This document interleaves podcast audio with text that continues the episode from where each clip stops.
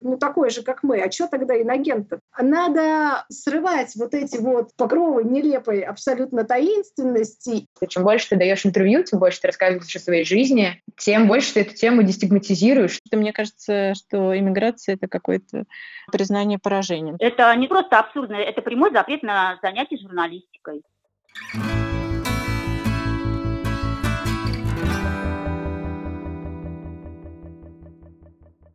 Всем привет! Это подкаст «Давай голосом». Мы выходим вместе с журналистской премией «Редколлегия». Обычно мы зачитываем лучшие тексты, которые вышли на неделе, и обсуждаем их с авторами, но иногда делаем разговорные подкасты, и сейчас у нас именно он. Меня зовут Настя Лотарева, и я спецкор русской службы BBC. Меня зовут Владимир Шведов, я главный редактор портала «Такие дела». Есть такой довольно неуважаемый, в том числе и мною, жанр, который называется журналисты о журналистах. Потому что обычно то, что происходит с журналистами, мало интересно кому-то, кроме них самих, но мы не оставляем надежду заинтересовать этим и вас. Володь, когда к нам приносят авторы как к редакторам какой-то текст, мы обычно спрашиваем, да, там, зачем это читателю? А зачем нашим слушателям, вообще зачем обществу волноваться о том, что происходит с журналистами? Почему это вообще кому-то важно, кроме там 20 человек в Твиттере и 100 в московских редакциях? Давай попробуем как-то это обсудить.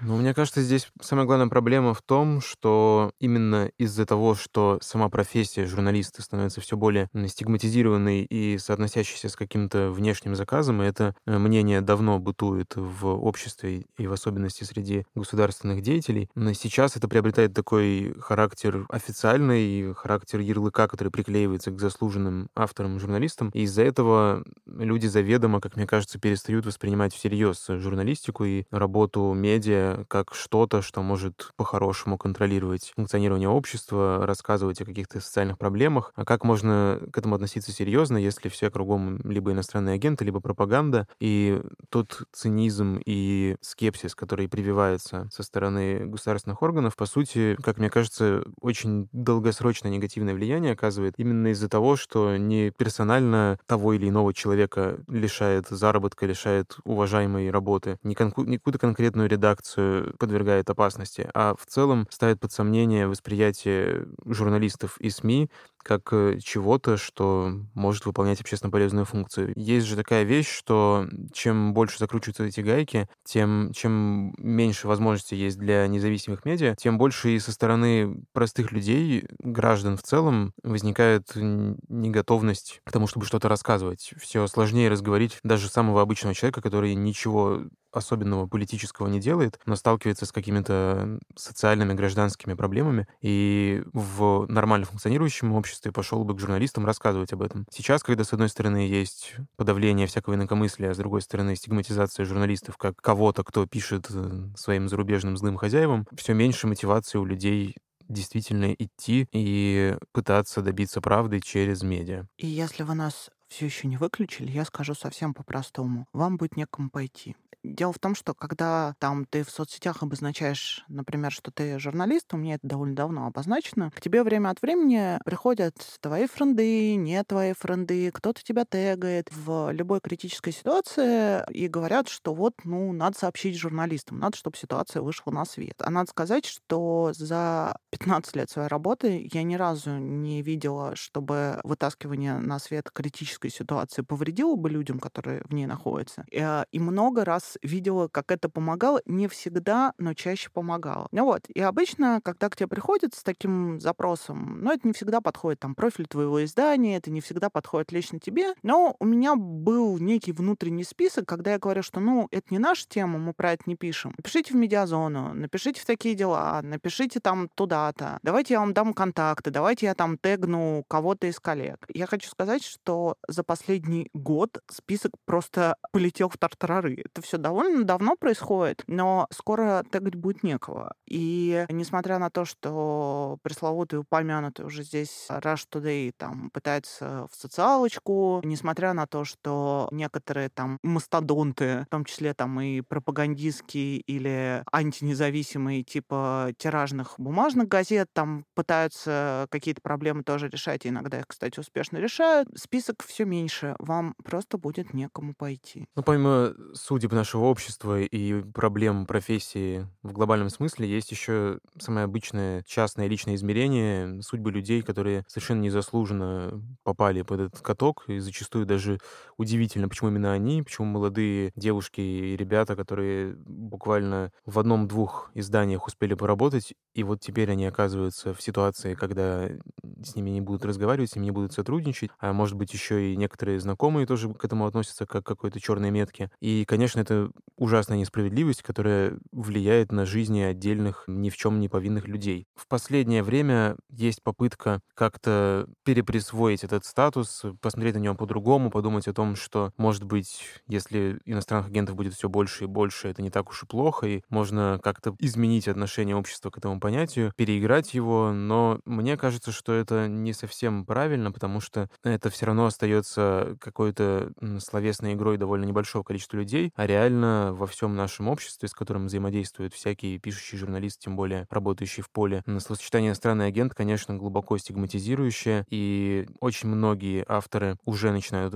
жаловаться на то, что все больше людей отказываются с ними разговаривать, даже не то, что чиновники, а самые простые, обыкновенные горожане. Давай поговорим с одним из первых инагентов, с Людмилой Савицкой. Людмила Савицкая из Пскова, и если вы не читали ее статьи, они есть на «Свободе», они есть на таких делах, ну и вообще много где, потому что региональные журналисты, чтобы выжить, простите, должны вообще писать много куда. И вы можете просто посмотреть на тематику этой, э, этих статей. Не знаю, в Псковской деревне собаки выживают людей из деревни. У бабушки провалился пол, и бабушка вместе с сантехникой провалилась в него. Что об этом думают районные власти? Ну, то есть такие проблемы, по которым вряд ли Газдеп Соединенных Штатов Америки имел бы мнение, и которые обычно и решаются, в том числе с помощью журналистов. А также хочу сказать, что в Псковской области журналистов-то так-то не дофига, и писать об этом мало кому покажется возможным. Савицкая пока это делает, уезжать э, никуда не собирается. Давай с ней поговорим. Звоним Людмиле.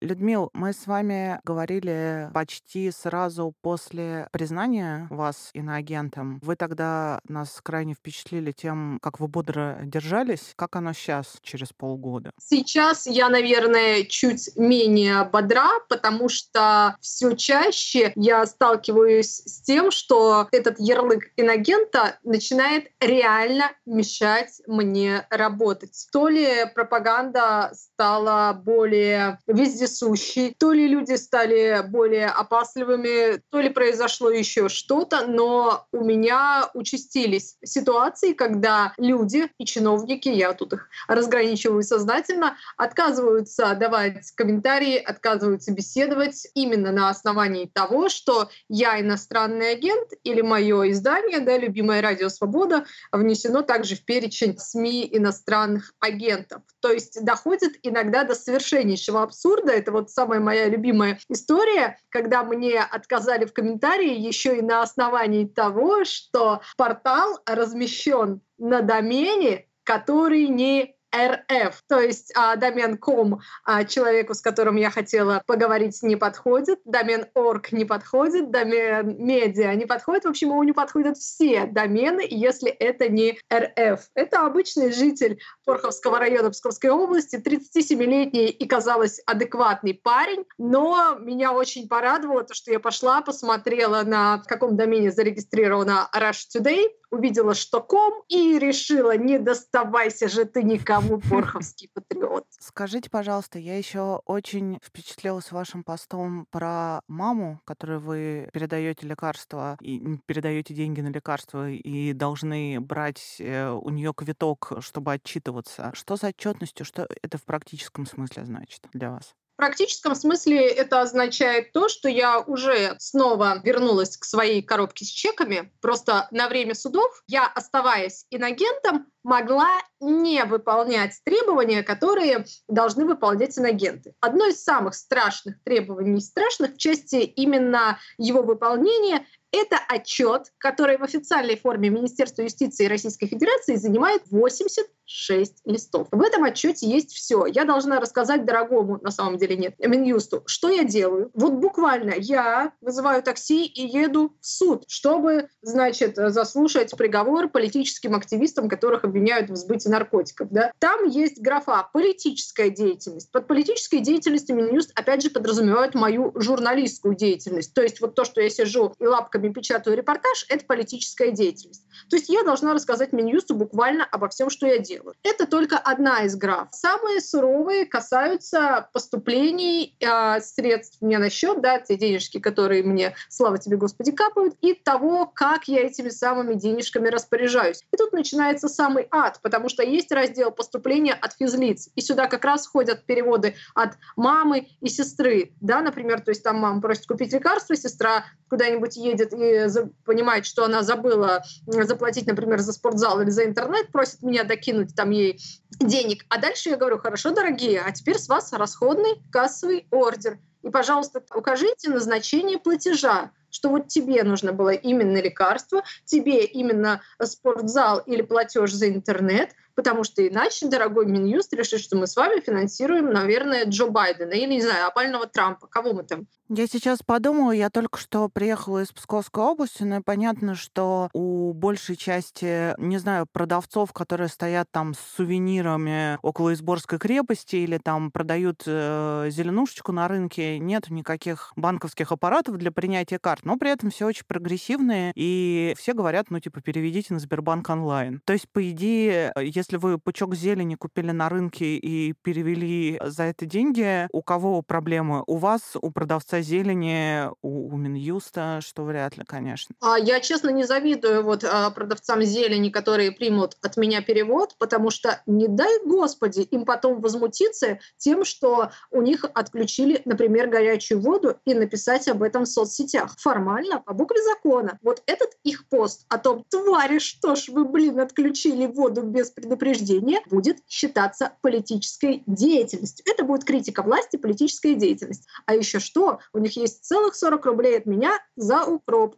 Два фактора эти образуют состав преступления, зачеркнуто инагентство. И бабушка уже вообще-то формально по критериям Минюста инагент. Дальше мы только будем сидеть и ждать, настучит кто-нибудь на бедную бабушку, сопоставив эти два фактора, или нет. Я искренне надеюсь, что нет. А у меня проблемы будут, ну, я не думаю, конечно, что Минюст докопается за 40 рублей перевода, которые я не смогу подтвердить чеком, да, но все возможно. Мне говорят, что первые штрафы за так называемое неисполнение требований к иностранным агентам прилетают в конце года традиционно. И я не удивлюсь, если в моем отчете найдут э, лишнюю запятую, не так указанный перевод в пресловутые 40 рублей или там перевод э, за черешню э, дорогим южанам, которые возят у нас тут совершенно потрясающую черешню из Азербайджана. Но вот э, я не удивлюсь, если прилетит и мне. Людмила, скажите, а вот тех самых жалующихся на укроп гроб или там условно прорванные трубы, становится их больше или меньше в связи с такой вот особенной популярностью вашей, возникшей в связи с статусом?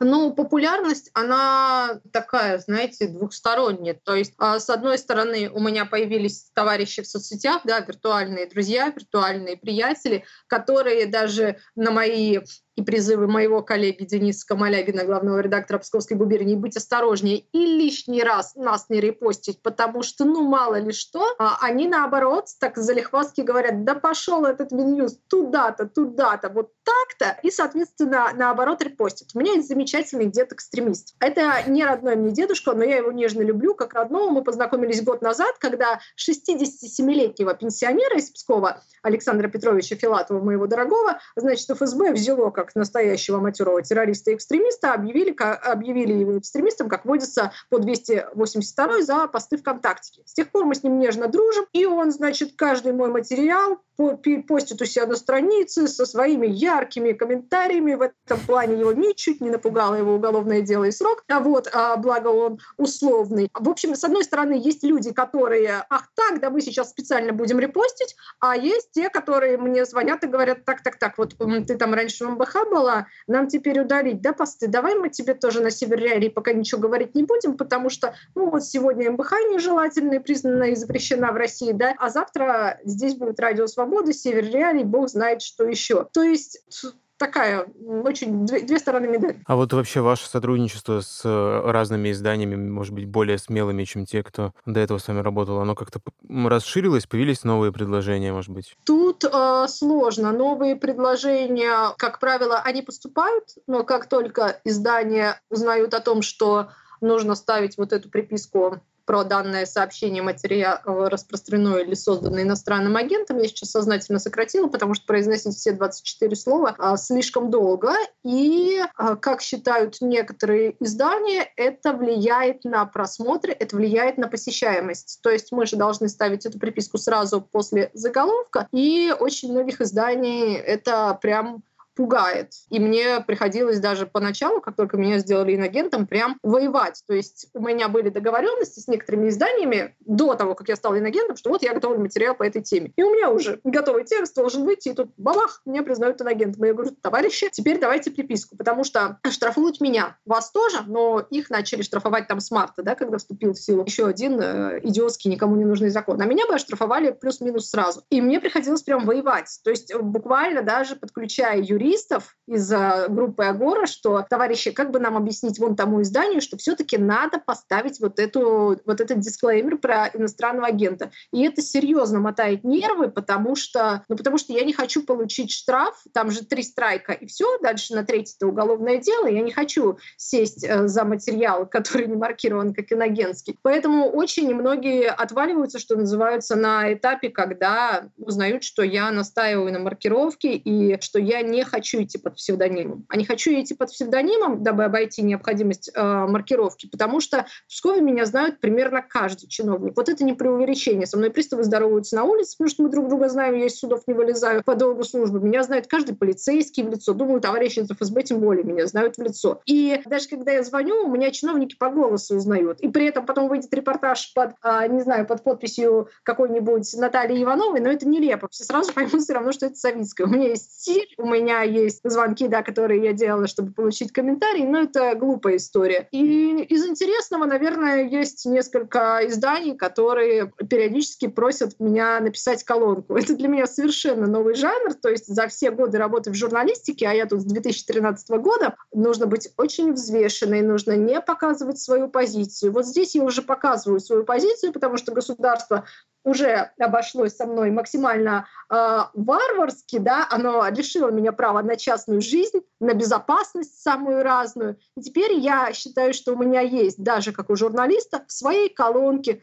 очень такое четкое моральное право сообщить государству, все, что я о нем думаю. Да, в цензурной форме, но тем не менее. Именно поэтому я тут недавно психанула и написала ответ пресс-секретарю Путина Дмитрию Пескову, который тут осмелился в очередной раз соврать и заявить, что статус инагента это вообще не означает запрета на работу, и вообще все нормально происходит. Ну, подумаешь, вот там чуть-чуть есть какие-то требования, но это ни на что не влияет.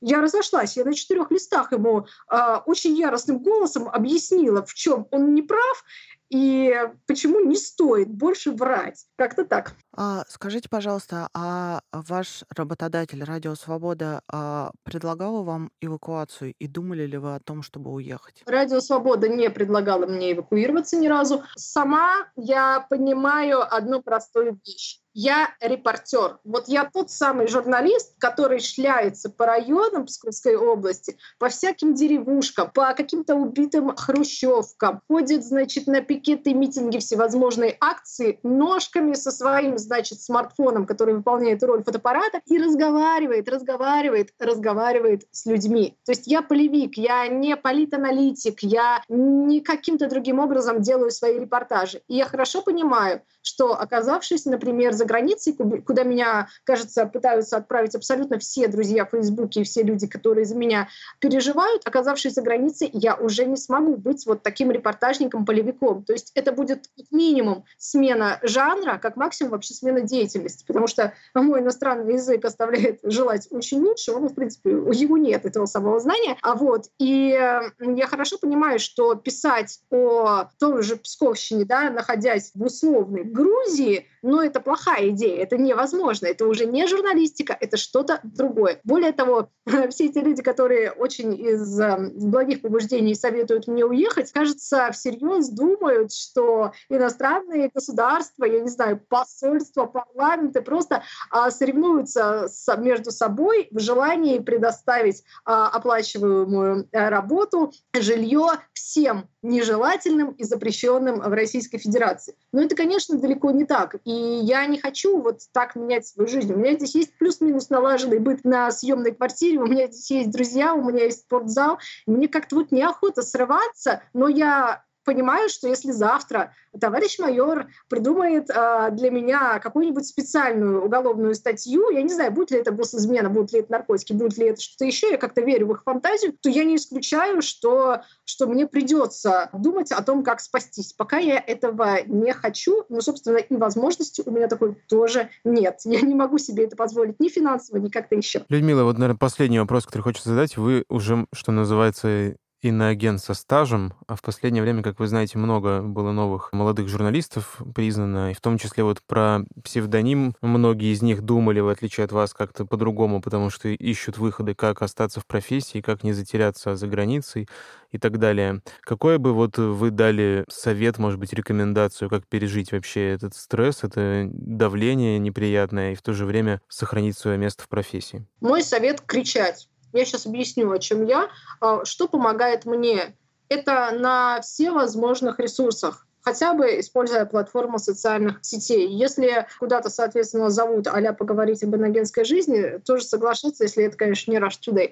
Кричать о том, что с вами происходит. Не стесняться говорить, что вас накрывает паническая атака, когда вы видите 86 листов отчета, которые вам надо заполнить. Не стесняться плакать и материться, ну не в прямом эфире, конечно, пусть запикают, когда спикеры, э, люди отказываются с вами говорить, потому что вы иностранный агент. Не стесняться кричать там э, условно аккуратно, но проклиная власть, которая запретила вашу профессию, а вы вообще-то помогаете людям. Вот максимальная открытость, максимальная гласность, максимально подробно рассказывать о том, что с вами происходит каждый божий день. Во-первых, это терапевтично, а во-вторых, другие люди, которые вас начнут читать, а они потянутся, им это интересно, будут понимать, что вы вообще-то обычный человек, вы не шпион Байдена и не агент Моссада. Вы просто живете свою жизнь и пытаетесь работать. Я никогда не была таким, знаете, фанатом соцсетей. У меня никогда не было там большого количества сторис. У меня вообще не было сторис в Инстаграме. После того, как я стала иногентом, у меня появились сторис, у меня появились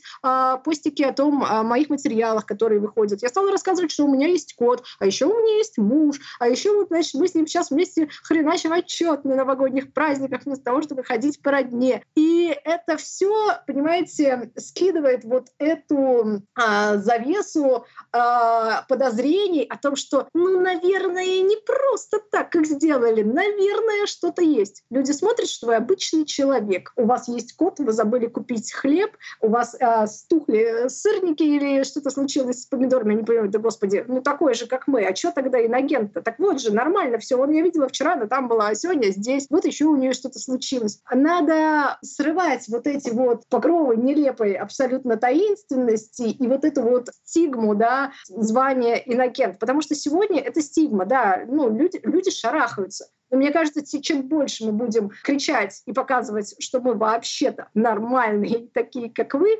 тем скорее этот э, бедлам, если не закончится, то хотя бы станет очень смешным. Потому что одно дело, когда у нас было пять физлиц агентов да, до мая, насколько я помню, этого года, а другое дело, когда их будет уже сотни. И в этом плане очень хорошо для нас всех играет, если можно так сказать, признание «Медузы» инагентом. Я им, безусловно, сочувствую. Это, безусловно, очень несправедливое решение. Его не должно было быть. Но когда люди читают очень популярную, да, будем честны, «Медузу» и видят постоянно этот чертов дисклеймер про а, данное сообщение, созданное иностранным иностранным агентам, они уже привыкают, для них это становится обыденным явлением. И они уже не так шарахаются, когда видят это у меня. А, ну это как у медузы, ну нормально. Они привыкают, это перестает быть страшным. А привычное, оно довольно быстро перестает быть страшным. Спасибо вам большое. До свидания. Спасибо большое, Людмила.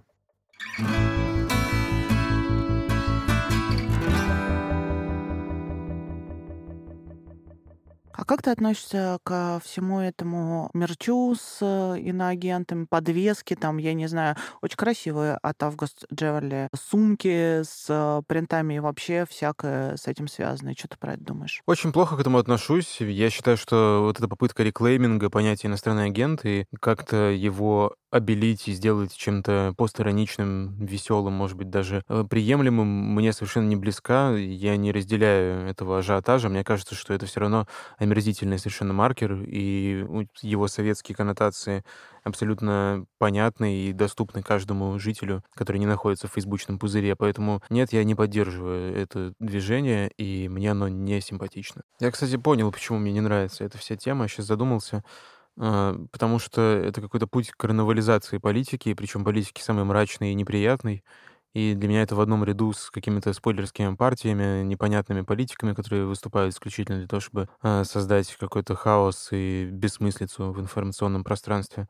И, по-моему, попытка иностранных агентов попытка понятия этого иностранного агента сделать чем-то таким тоже веселым, ироничным и тем, над чем можно потешаться, это где-то вот из этого разряда. А вообще-то говоря, это нифига не смешно, и мне, наверное, поэтому это и не близко. Примерно на том, что ты сказал, я вспомнила, что мерч с отсылкой к иноагентству делали Rush Today и бывший комиссар наших Кристина Потупчик. Ну вот, да, да, слава КПСС как политик, э, паук э, тащим-то, наверное, и вот все как-то для меня это в одном синонимическом ряду по смыслу, поэтому я это не приветствую. Мне кажется, что нельзя забывать о том, что это совершенно ненормальная, неадекватная, нездоровая составляющая нашего общественного поля, и не стоит ее так нормализовывать через юмор. Это мое мнение. А я не знаю, с сумкой я хожу, потому что эта надпись настолько странная и дебильная, включая двойной размер шрифта. А вот как раз на подвеске, причем от фирмы, которую я действительно люблю, и украшения, которые я ношу, я посмотрела, поняла, что красиво сделали, а потом поняла, что я что-то не могу на себя повесить подвеску со словом иноагент, потому что я, блин, не иноагент. То есть это какая-то такая штука ироничная, но не очень. Я говорила сегодня сегодня, когда договаривалась для нашего подкаста с Соней Гройсман из проекта, они делают замечательный подкаст про быт, так сказать, иноагентов. Слушайте его тоже на любых платформах. Называется он «Привет, иноагент». И мы там сегодня обсуждали, что все классные, весело шутят, покупают шоперы с надписью про иноагентов, играют редакциями в тотализаторы, ну, то есть буквально, да, там, типа, когда нас признают, там, через две недели или через три. В Твиттере, как э, есть Нюца четверг, есть пятница по признанию э, организаций иностранными агентами. Но потом мы что-то поговорили, и смешно, но не смешно. Вообще не смешно. Давай поговорим с Соней и обсудим это и остальные какие-то аспекты из жизни иноагентов. Привет, Соня. Привет. Привет. У нас сегодня выпуск о том, как вообще жить со статусом агента и как это влияет на профессиональную жизнь, на личную. И мы хотим с тобой поговорить о том подкасте, наверное, для начала, который вы с Олей Чураковой запустили. Он так и называется «Привет, ты иноагент». И вы пишете в описании, что в этом подкасте вы хотите разобраться, что это значит, и как теперь дальше жить, работать и не унывать. В общем, такое описание, которое, по идее, должно дать ответ на все наши вопросы, которые у нас возникают. И, наверное, мой главный вопрос, как ты думаешь, как заинтересовать людей вообще этой темой? Кто слушатель вашего подкаста? Как достучаться до тех, до кого обычно эти новости не доходят? Если честно, Володь, это очень сложный вопрос и интересный, потому что у меня ответ на него, к сожалению, нет, и мы сейчас им сами задаемся, как и, мне кажется, любой производитель контента. Вот. Ко второму выпуску мы как раз озадачились вопросом о том, как бы нам э, расширить аудиторию этого подкаста. То есть мы понимаем, наверное, что да, наши друзья, журналисты, люди, которые в курсе происходящего наш подкаст слушают и интересуются. Надо, наверное, сказать, да, что в первую очередь это подкаст, э, с одной стороны, действительно об инагентстве, о том, а что все это значит, но мы строим его как подкаст реальности, реалити, ну, мы назвали так, да, этот э, жанр, а мы с Олей рассказываем, грубо говоря, в прямом эфире о том, э, как мы сейчас учимся жить, как мы сейчас живем, э, общаемся со своими там родными, друзьями, ищем в прямом эфире работу, поэтому это там, как может показаться, да, это не столько подкаст про э, общественно-политическую ситуацию, это подкаст о том, как две девчонки-журналистки попали в сложные жизненные обстоятельства и как они с ними справляются справляются, ну, там, или не справляются по мере сил, да, и что их ждет дальше. Вот. И с этой точки зрения мне бы хотелось верить, да, что подкаст может быть интересен не только журналистскому комьюнити, а, в принципе, многим людям, которым интересны истории людей в сложных жизненных обстоятельствах э, и о том, как они из них выбираются. Но я получаю, на самом деле, отклики от каких-то людей, да, не из, э, с которыми я не знакома, вот. Некоторым из них э, подкаст нравится, интересует, отвечает на многие вопросы, которыми они задаются. Но прям вот ответа на вопрос, э, как заинтересовать темой на агентство там, проблемы, проблемами нашего журналистского сообщества большой круг людей, у меня, наверное, нет, к сожалению. Есть такой классический способ правильно сделать материал или написать статью, условно перескажите ее суть так, чтобы понял десятилетний ребенок или там ваша бабушка из деревни. Тебе приходилось или вам а, объяснять это, ну вот кому-то из близких на таком уровне? Как вы это объясняете? Ну, типа, ты просыпаешься, привет, я иноагент, да. А, мне не приходилось, слава богу, я очень благодарна своим родителям, они провели эту работу с бабушками и дедушками за меня, в моем случае, и стали такими колоприемниками, прошу прощения, э, в общем, всех э, их эмоций, потому что я была просто не в состоянии как раз объяснить своим бабушкам и дедушкам, об этом будет следующий выпуск на самом деле, о том, как я вот уже сейчас вот приехала в Новосибирск, в свой родной, и пытаюсь об этом как раз с ним поговорить. Если попытаться объяснить, что такое на агентство в нескольких словах, то, наверное, в нашем случае это просто мы журналистки, которые работали в издании, хорошо занимавшимся своей работой, расследованиями, я имею в виду издание в целом, и поэтому попавшие в список Минюста. Скажи, пожалуйста, вот сейчас уже прошло некоторое время, понятно, что первый разговор и первый стресс прошел. В двух словах, как этот статус повлиял именно вот не на профессиональное измерение твоей личности, а на повседневность? Там на коммуникацию, может быть, с незнакомыми людьми, с старыми какими-то друзьями, может быть, с бывшими э, одноклассниками, короче, с теми, кто не входит в журналистское сообщество? Если честно, то есть в первую очередь э, это сильно влияет на твое эмоциональное состояние. Вот, я не знаю, наверное, сложно объяснить, что переживает человек, признанный иноагентом. Вот, у меня даже появился на этом фоне психотерапевт, и он написал, конечно, что я абсолютно переживаю там, травму горя, потери, вот, по всем там стадиям принятия, абсолютно. Вот, про то, как это повлияло на мои отношения с другими людьми, ну, понятно, что мы об этом много говорим, и вот сейчас в Новосибирске мои подруги задаются, да, вопросами, типа, там, ну, такими, что называется, да, там, стыдные вопросы об иноагентстве. А, но, слава богу, это все люди, которые меня хорошо знают, вот, любят и, конечно, любить не перестают и не перестанут. У меня тут была смешная ситуация с соседкой, которая меня здесь встретила, стала расспрашивать, ну чего ты, как, где учишься, как родители, ну там, я говорю, вот МГУ училась, на кого здорово, и чего работаешь. Я говорю, ну вот сейчас вот временно не работаю. Она такая, а что такое? И вот мне ничего не пришло лучше в голову, чем сказать, ну, понимаете, издание, в котором я работала, признали нежелательной организацией.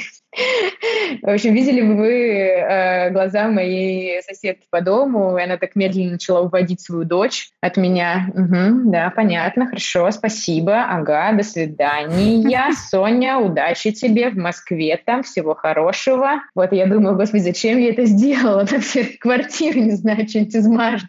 По поводу незнакомых людей, надо сказать, что, если честно, пока что больше всего, на самом деле, сложностей у меня было именно в общении с людьми, которые в теме. Потому что, на удивление, даже люди в Москве, даже люди из нашего журналистского круга, к сожалению, очень мало знают о том, что такое, блин, быть инагентом. Вот буквально сегодня меня включали в эфир одного телеканала, и я говорю, ну, вы можете, в принципе, подсказать, где искать наш подкаст, вот, своим зрителям, да, что вот там можно на любой платформе. Говорит, а вот мы можем рекомендовать материалы на агентов или не можем? Ну, то есть даже, да, внутри Москвы, людей, понимающих и так далее, мы в последнее время сталкиваемся с некой брезгливостью, даже иногда с исходительным отношением. И это, я не знаю, это сейчас история, да, там уже про профессиональное не, или непрофессиональное, а, но это, в общем, про объяснять, что такое такой вот этот новый, как бы, новая субкультура, вот этот новый статус нужно не только, в общем, людям незнакомым с темой, а но и многим знакомым, потому что, блин, ну можно ли меня, не знаю, отметить в сторис, можно ли перевести мне денег, этими вопросами задаются люди вполне себе понимающие все про иноагентство и про мою работу и про издание, в котором я работала. Скажи, пожалуйста, вот э, в продолжение этой темы, ты говоришь, вот тебя вывели в эфир, и, судя по всему, много появилось вообще новой коммуникации, связанной с твоим статусом. Как тебе вот эта странная популярность возросшая? Тяготит ли тебя это внимание, да, вот именно к тебе не как к журналисту, как э, к человеку, там, к девушке, а вот как к носителю статуса иностранного агента, которому можно спросить о чем-то, позвонить ему от подкаста, вот как мы делаем. Не надоело ли тебе это? Чувствуешь ли ты, что это какая-то вообще абсурдная штука?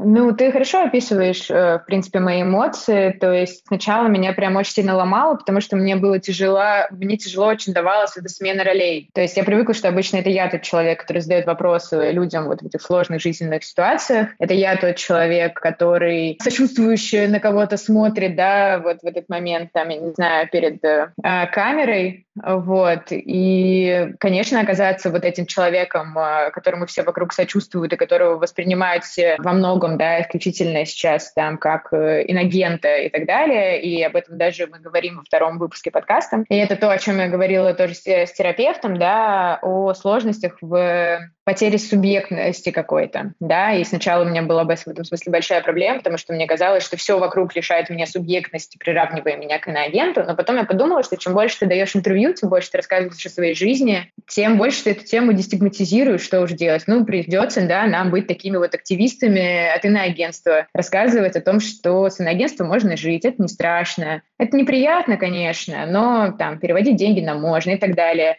То есть мы такие же обычные девчонки, как и вы, при том, что, конечно, мы в первую очередь да, там, оказались здесь не потому, что мы обычные девчонки, а потому что журналистки. Да, конечно, хотелось бы сейчас с вами обсуждать какой-нибудь э, мой, там, не знаю, новый фильм, текст, э, подкаст, что угодно, там, номинированный на премию «Редколлегия». Но вот, к сожалению, мы оказались в такой роли. Окей, это тоже часть нашей жизни, журналистской в том числе. Да, скажи, а как ты относишься к вот этой теме, к этому движению на какую-то прям нормализацию этого статуса, всякий мерч с надписями «иностранный агент», какую-то попытку его постиронично обыграть, воспринимать как какую-то шутейку такую?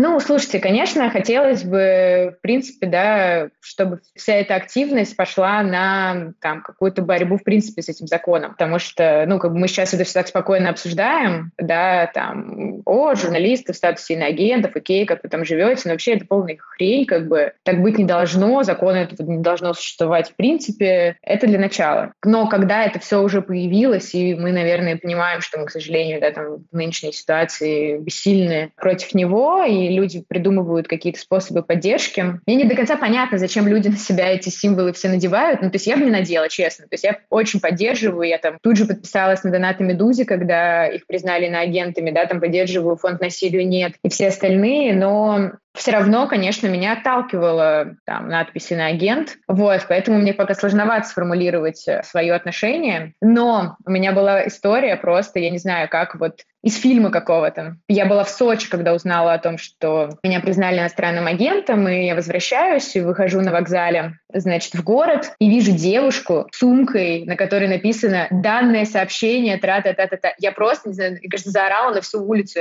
Я сфоткала ее, мне хотелось к ней подойти, познакомиться. То есть все равно как будто бы я порадовалась тому, что я увидела вот в этом большом московском мире людей, которые тоже знают, что это такое, сочувствуют так или иначе, но, слава богу, не являются на самом деле носителями этого статуса. Спасибо тебе за разговор. Спасибо вам большое, что позвали. Пока. Пока. Пока-пока.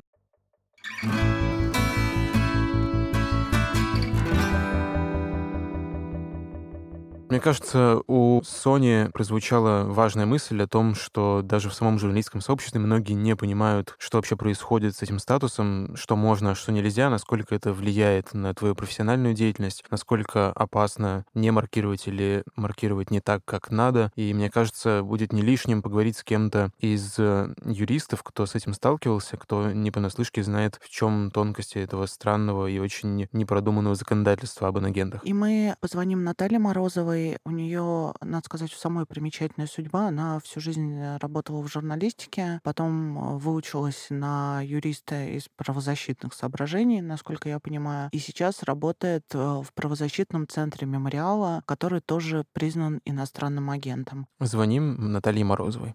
Здравствуй, Наталья. Привет. Привет. Мы вот сегодня записываем выпуск о том, как живут люди, которых признали физлицами и иностранными агентами, что изменяется в их жизни и почему именно последнее время появилась такая череда новых лиц в этом списке. Наверное, первый вопрос, который хочется у тебя уточнить, как у сотрудника организации, которые уже давно признали, в чем принципиальное отличие того, что происходит сейчас именно с физлицами по отношению к тому, что было раньше с НКО? Смотри, конечно, все для физлиц все стало сильно хуже, потому что раньше, вот 2014 года, когда были приняты поправки и появились НКО иностранные агенты, это все распространялось только на организации миграции. Был такой экзотический термин «физлица иностранные агенты», но он никак не применялся. Он был введен законом, э, кавычки открываются, Димы Яковлев, кавычки закрываются. Вот. Но признавались э, иноагентами только НКО и НКО становилось сразу сильно сложнее жить. То есть это бесконечные дополнительные отчетности. Каждый день просрочки — это какие-то гигантские штрафы. Каждый раз где-то ты забудешь поставить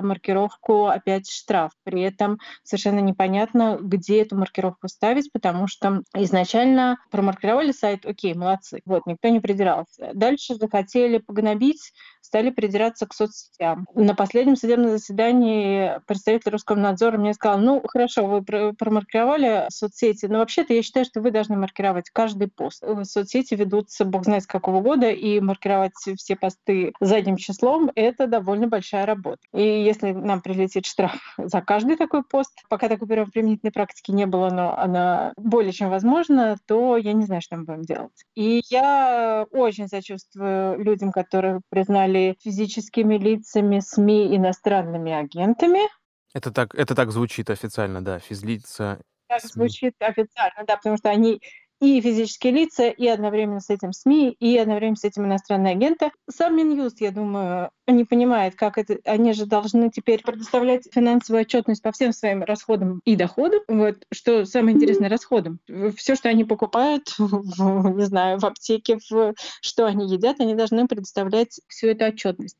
Как это будет происходить? Я думаю, не знают сами регулирующие органы. Так же, как сейчас они э, мучаются с э, СМИ иностранными агентами, потому что действительно никто пока не знает, как эту отчетность предоставлять. Вот. И я слышала просто рассказы коллег-юристов о том, что они пытаются дозвониться в регулирующие органы, пытаться понять, как и что писать в этой отчетности, и сами регуляторы говорят, а мы не знаем. Скажи, пожалуйста, вот ты говоришь про суды, они уже там где-то шли, где-то идут, физлица судятся, пытаются организовать, да, там здесь ООО, здесь еще что-то. Но это такие вот казаки-разбойники, разбойники с тем, кто из автомата стреляет, по тем, кто с ними в эти салочки играет. Насколько это вообще по твоим и вашим юридической службы мемориала, это вообще перспективная история? Ну, такое за успех нашего безнадежного дела получается, нет? Конечно, как всегда, когда мы играем с государством, это мы играем с наперстничниками. Но, к сожалению, мы ничего не можем сделать, потому что раньше это были гигантские штрафы, и они реально гигантские за почти 30 протоколов, составленных в 2019 году мы выплатили больше 5 миллионов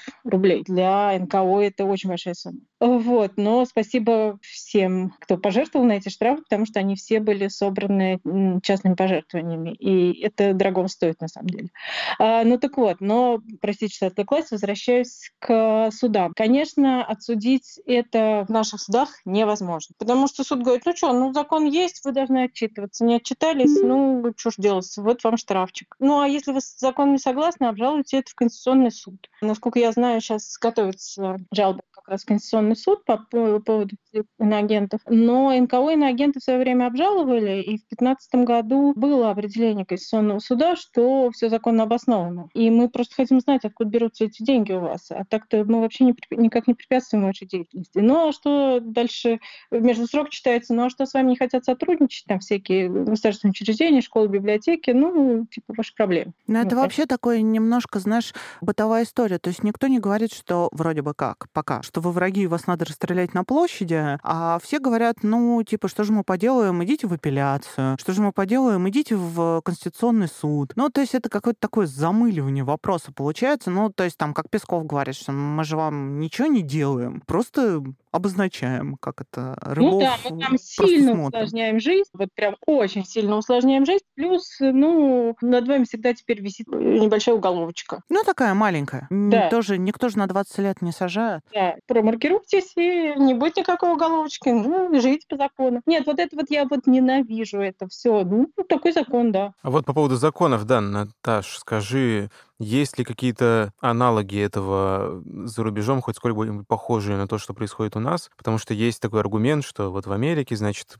законодательство foreign agents, все типа давно уже придумано, мы просто приводим наше законодательство в соответствии с международным. Но ведь это не так, да? В чем вообще принципиальная особенность именно нашего нынешнего закона об этом? Вообще есть. Не знаю всех стран, но вот есть две страны, в которых очень похожие законы. Это Азербайджан и Венгрия. И я не помню, помню, э, по-моему, мы списали с венгерского акта, а не они у нас. Вот. И в мае 2020 года суд Европы признал этот закон несоответствующим ничему, но в том числе демократическим ценностям. Не знаю, какие последствия у этого были, честно говоря, не следила. В Азербайджане тоже такой закон есть, но там тоже известны все эти а, многочисленные дела против инакомыслящих. Больше не скажу, где вот из таких стран а, Э, он есть. Э, мы подали жалобу в ЕСПЧ на этот, именно на этот закон, а, мы НКУС. И, но пока она там лежит, хотя она уже была коммуницирована в 2017 году, мы очень ждем постановления по этому делу.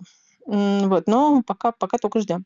Что касается Америки, там действительно существует Foreign Agents Registration Act, который работает, ну, я даже не могу, не могу сказать против лоббиста, но это такая действительно политическая конструкция, направленная а, против против лоббистов, простите, повторюсь, а, но это совсем не люди, занимающиеся, прости господи, правами человека, и уж никак это не некоммерческие и не государственные организации, а это вполне себе такие коммерческие структуры, которые, да, действуют в интересах тех или иных государств за деньги. Мы всегда подчеркиваем, что да, мы берем деньги у Европейского совета, у разных благотворительных организаций э, европейских, и всегда это во всех наших проектах, которые были реализованы на эти деньги, это всегда подчеркивалось и акцентировалось. Но мы не действуем в их интересах. Мы действуем а, в интересах, как бы непасно это звучало, граждан России и за, э, ратуем за соблюдение нашим государственным прав человека. Но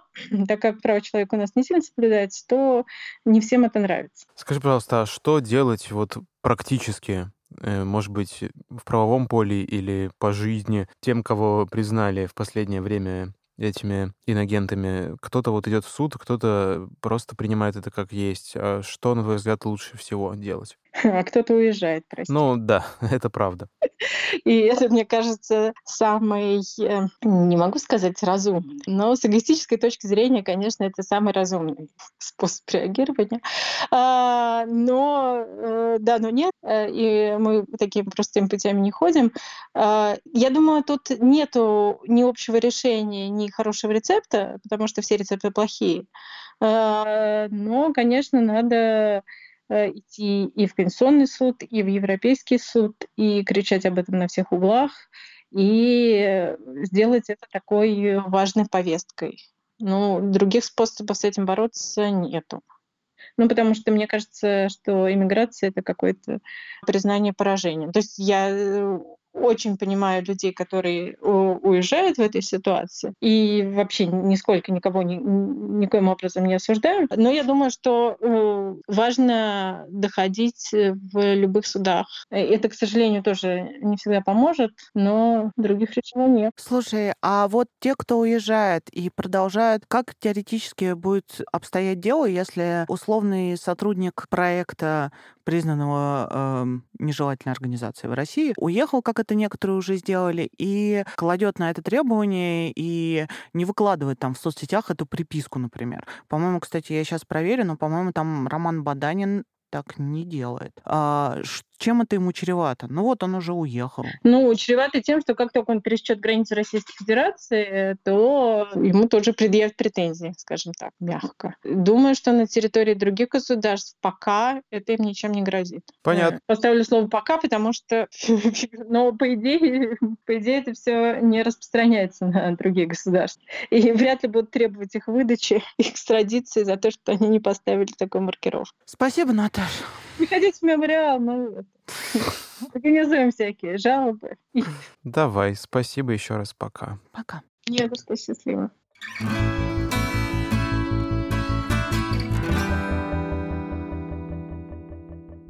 Давай поговорим с еще одним недавно признанным иностранным агентом, журналистом, лично признанным. Это Елизавета Маятная. Она работает на радио «Свобода». И тут как раз не то чтобы менее чистый пример, но там пример, который может у кого-то вызывать вопросы, потому что радио «Свобода» — это СМИ, которое пишет про Россию и для России уже десятилетиями, и оно действительно существует на деньги иностранные, и это всегда было известно, и никогда это не скрывалось. Поговорим с ней, что она думает про свой личный статус. И еще о том, почему вдруг ее признали отдельно физлицом инагентом, потому что то, что Радио Свобода инагент, это все давно уже знают, хотя в редакции Радио Свобода это не хотят признавать и продолжают это оспаривать. А почему вдруг конкретно Елизавету признали отдельным физлицом вместе с остальными журналистами в последний раз? Непонятно. Набирай. Поговорим об этом.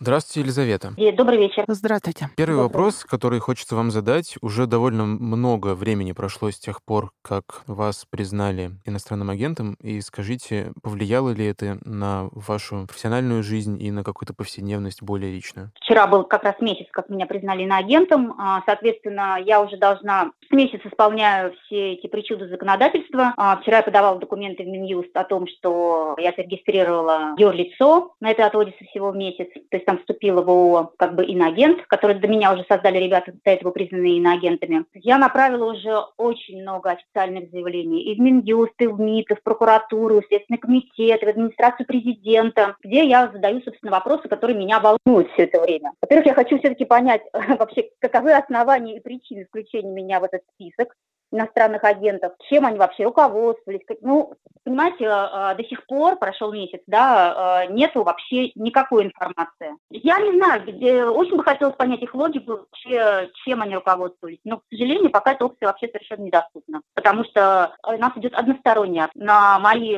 запросы я ответов пока не получила. Собственно, мы обращаемся на этой неделе в суд для того, чтобы в суде хотя бы раскрыли они, что, собственно, не так, в чем я провинилась перед отечеством и вообще как бы ну, каковы основания э, для включения в этот реестр? Понимаете, э, во-первых, это дико несправедливо. Я считаю, что вот всех нас включили без объяснения. Это вообще вот почему? Почему вы нам даже не хотите сказать? А, да, из-за чего это? Почему вы вообще так грубо вмешиваетесь в мою частную жизнь? Понимаете, я должна буду отчитываться о своих доходах, о своих расходах. Вы вообще мне кто? Понимаете, как бы, что я должна, получить свою зарплату, перед вами отчитываться, куда я ее трачу? какого перепуга? Вы понимаете, вы почитаете этот закон? Почему я каждый свой пост должна маркировать? Я открыла сейчас ваш Facebook, смотрю на вашего замечательного сына с голубем в руках и его детскую кроватку с э, этими э, словами в два раза шрифта больше. Да, вы понимаете, любой личный контент любой, любой я должна маркировать. Я не знаю, это какой-то совершенно воспаленный мозг э, это придумал, и потом получается около тысячи, наверное, человек, там больше 400 депутатов, администрации президента, у них там специальное правовое управление это все визирует, ну и так далее. Куча людей приложили к этому руку для того, чтобы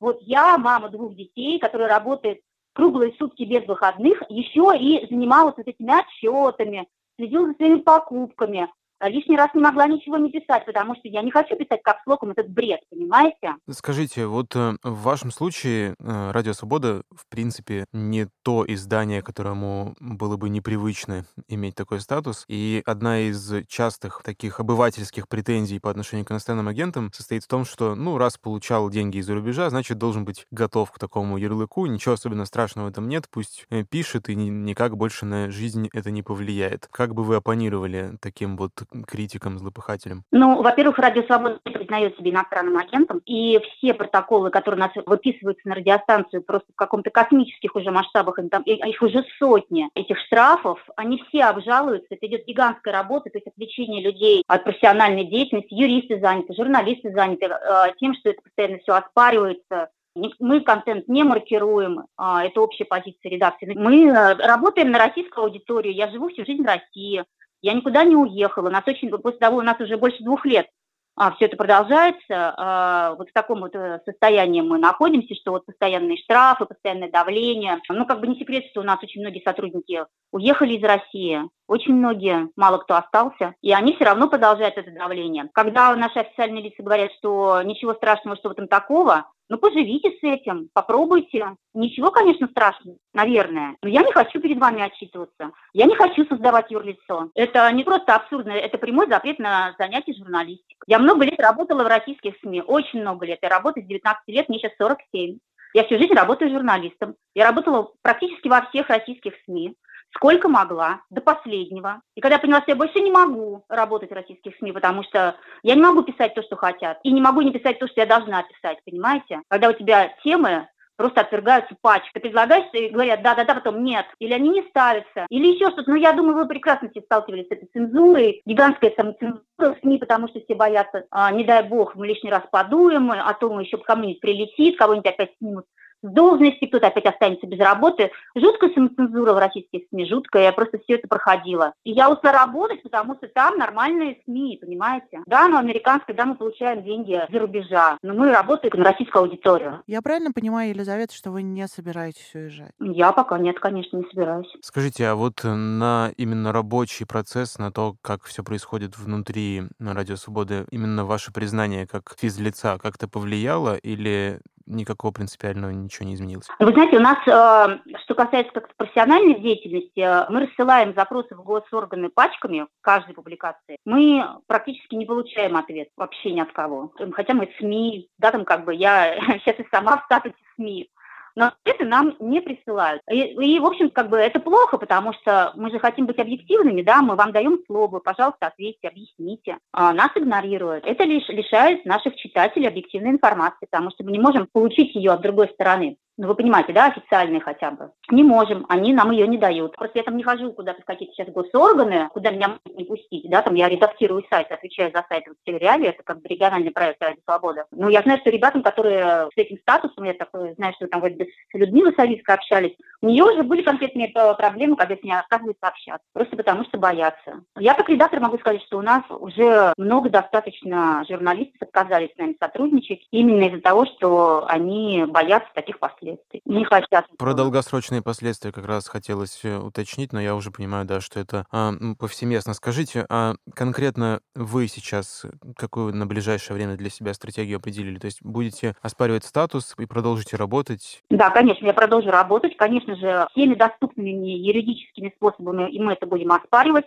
Я вам говорю, что я отправила бешеное количество заявлений. Я, там есть сроки, на ответы. Если не будут мне отвечать, я буду это обжаловать в прокуратуру. Я понимаю, что как бы, скорее всего, буду ходить по кругу, как это делают миллионы простых россиян. Но с другой стороны, ну вот мы живем, а вот, вот, вот, пожалуйста, мы так живем. Я предпринимаю со своей стороны все усилия. Более того, э, я их буду дальше предпринимать в обязательном порядке. Если что за эти законы должны быть отменены, как и нежелательные организации, и вот эти иноагенты. Бред сивы кобылы. Я не знаю, кому это пришло в голову. Ну, вы посмотрите, что такое политическая деятельность. И там выясняется, что если вы даете слово оппоненту, это политическая деятельность. Если вы пишете о том, что происходит на митингах несогласованных, а попытайтесь вспомнить, сколько митингов у нас было согласовано. Это уже политическая деятельность. Простите, а что тогда на журналистика остается? Это серьезные вопросы, и э, очень жаль, что журналистское сообщество в целом э, сильно раздроблено. Очень многие вообще всего боятся и э, не, не выступают единым фронтом. Потому что это только кажется, что вас не коснется. Это в любой момент это законодательство против любого. Просто против любого могут использовать. Не только журналистов, но журналисты в первую очередь под ударом. Вот и все. Для меня это совершенно очевидно. Спасибо, Елизавета. Да, очень важная мысль, мне кажется, о том, что солидарности и понимание того, что это может коснуться каждого, ее не хватает в журналистском сообществе. Вот во многом поэтому мы и хотим еще раз напомнить о том, как важно эту проблему обсуждать и говорить о том, что это все ненормально. Спасибо вам. Спасибо вам, Елизавета. Угу. Да, вам спасибо. До свидания.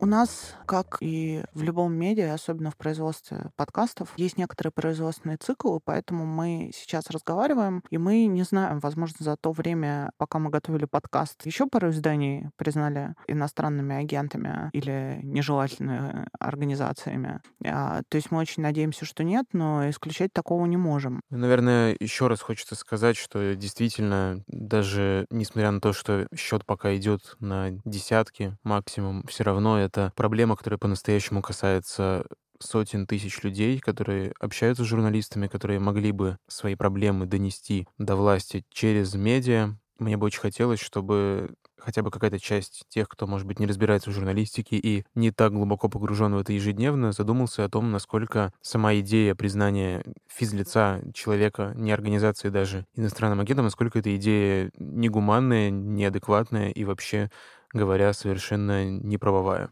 Володь, так как ты у нас по социалочке и по так называемому solution journalism, это, поясню для слушателей, журналистика решений, то есть когда помимо рассказа о каком-то событии еще, о какой-то проблеме, предлагаются способы ее решения. А как вообще, собственно, можно помочь изданиям и физлицам иностранным агентам? Я думаю, в первую очередь нужно следить за ними, читать их, поддерживать, может быть, комментариями, как это не глупо прозвучит, репостами, и поддержкой, в первую очередь, общественной и такой публичной. Я думаю, что многие журналисты, признанные иностранными агентами, рано или поздно будут собирать донаты на собственную работу, потому что признание иностранным агентом влияет на то, сколько организаций готовы с тобой сотрудничать и готовы тебе платить деньги. Вот, поэтому самое главное — это давать понять этим людям, что они не одни. Вот, ну а если у вас э, организация, если у вас э, бизнес, какая-нибудь редакция или просто бренд коммерческий, которому нужны тексты, нужны материалы, может быть, не журналистские в узком смысле, а просто какой-то медиа-контент,